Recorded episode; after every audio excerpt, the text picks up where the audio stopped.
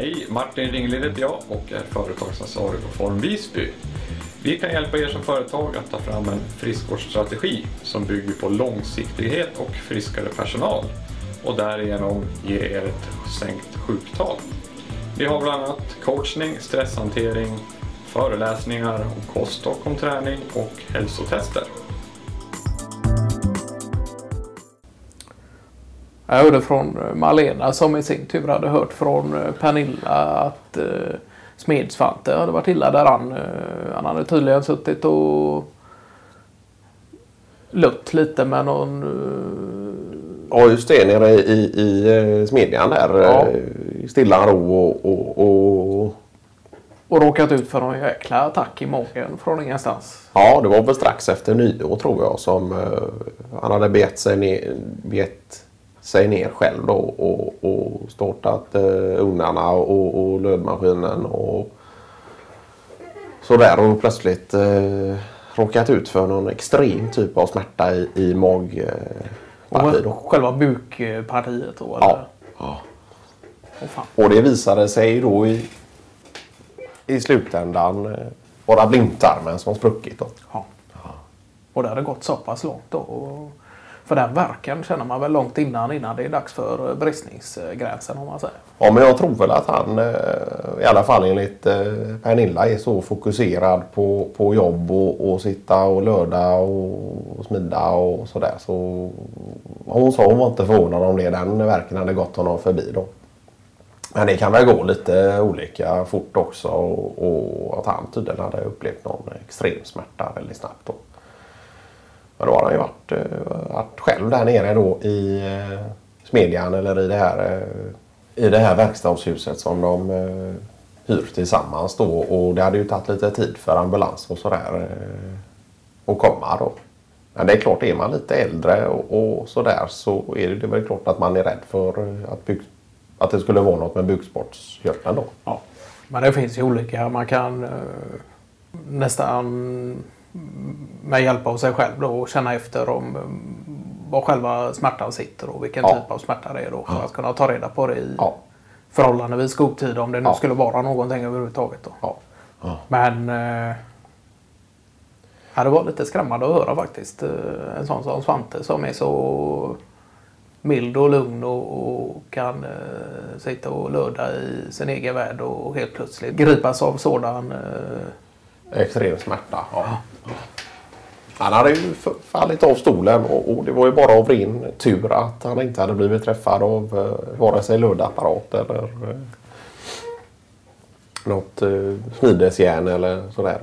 Nej, men det var ju tur att han eh, i alla fall lyckades ringa på ambulans och, och att de kom eh, så Ja. pass eh, s- snabbt då som Ja. jag förstod det. Ja. ja. Nej men det är väl det man aldrig eh, vet. Man, man tänker ju det att en sån som eh, eh, Smidsvante eh, som har eh, off, är ju extremt noggrann med eh, alla typer av olycksfallsförberedelser och, och sådär. Och som du sa tidigare så pass timid och, och lugn av sig och, och sådär att det jag råkade ut för honom också och, och, och sådär. Det, det har ingenting med leverna eller någonting att göra utan att eh, det är slumpen i princip.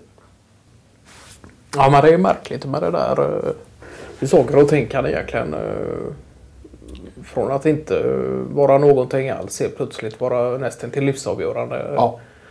Det var väl Pernillas eh, yngre kusin där. Eh, Per Holme som hade råkat ut för någon... eh, Och som just hade fått problem med bukspottkörtel och Men han hade ju insett det i så pass god tid då så att det var... Ja precis, han fick ju inte de här extrema magsmärtorna som eh, Svante hade haft. Utan han hade ju känt sig att någonting var fel och, och, och känt efter då vart det gjorde ont. Nej men och sen så som den eh, självutnämnda hobbyläkare han är så tog ju inte han några risker då utan han åkte ju in i god tid. Då. Och då hade de ju varit på honom och hunnit operera innan det han eh, bröt ut någonting. Men han sa det. Det var tur du kom i tid och, och, och och sådär och, och, och att du tog det här på allvar. Och, och han hade ju bara suttit här och sagt att nej, men det är intuition. Och känna efter. Men återigen det här med... Pratar ju om kollektivverkstaden där innan. Ja, som de har nere mot Hamnstråket. Ja. Eh,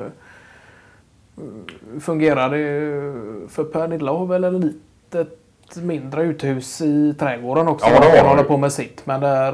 eh, Ja men där har du ju inga ugnar eller... Det har eh, inte, nej. nej. Utan där är det ju enbart eh, drejmaskin och, och lager och sådär. Och, och, men att de bränner nere hos eh, Svante då i den här kollektivverkstaden. Och där är de ju ett eh, 15-tal som hyr in sig då. Och delar på kostnader och, och underhåll och, och Men det är allt från textil och smide och... ja, silversmide med Svante då. Och sen är väl han lite ansvarig för ugnar och, och Ja. Sådär och sen så är det textil och eh, keramikbränning då eh, framförallt och, och glasering och sådär. då. Och han har lite silverkurser och, och sådär. Och Pernilla har väl fått vara med och göra lite enklare örhängen och, och smycke till att ha i halsband och, och armband. Och hon hade gjort något eh, armband, eh, inte armband då utan sånt här ankel. Eh, ja. eh, man kan ha nere i ankeln då som hon hade gett till Felicia då. En ängel och, och en måne och om det var en stjärna också. Och, Ja, men det är ju... ja, det är ju fräckt. Men det är ju... Det finns det är ju färdiga sådana då som man kan eh, nästa dit själv då. Och att man i princip gör själva länken. eh. länken är ju eh, den är ju köpt sen innan då. Så är det själva de Smyckena. mindre du- du... raljerna som man smider själv Ja. då. Ja. ja, det är ju fräckt. Men hur det går till och- det, det får du fråga Pernilla. Ja, ja. Nej, så, eh, nej, Svante ska himla duktig på det där med och, och, och exakta bränngrader och sådär. Och, Men han föreläser väl även på förberedande yrkesskolor för just eh, inriktning smide och smidesdesign. Och, ja, det gör han. Det har han gjort många år också. Ja. Ja. Alltså det är väl hans huvudinkomst då. Så har han den här, de här små silverkurserna med för uh, hobbyentusiaster och sådär. Nu under högtiderna så har vi ju tänt lite ljus där hemma och sådär. Ja. Eh, mer än vanligt. Och, Ja. och då har det ju bland annat varit då, det väl i alla fall en, eh, två olika sorters eh, ljuskällor som kommer från eh, Pernilla. Då. Ja, just det ja.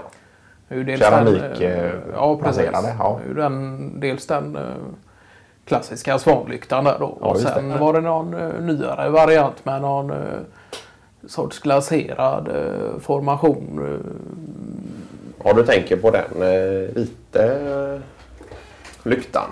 ja, just det. Eller har gjort dem i olika färger, det vet jag inte. Men hon har ju varit lite inne på det här också och, och jag gav ju henne i julklapp det att hon skulle få gå och prova och, och blåsa glas då. Ja. Ja. Så eh, där har ju inte varit ännu då men det är väl i, eh, om det var i, någon gång i februari då.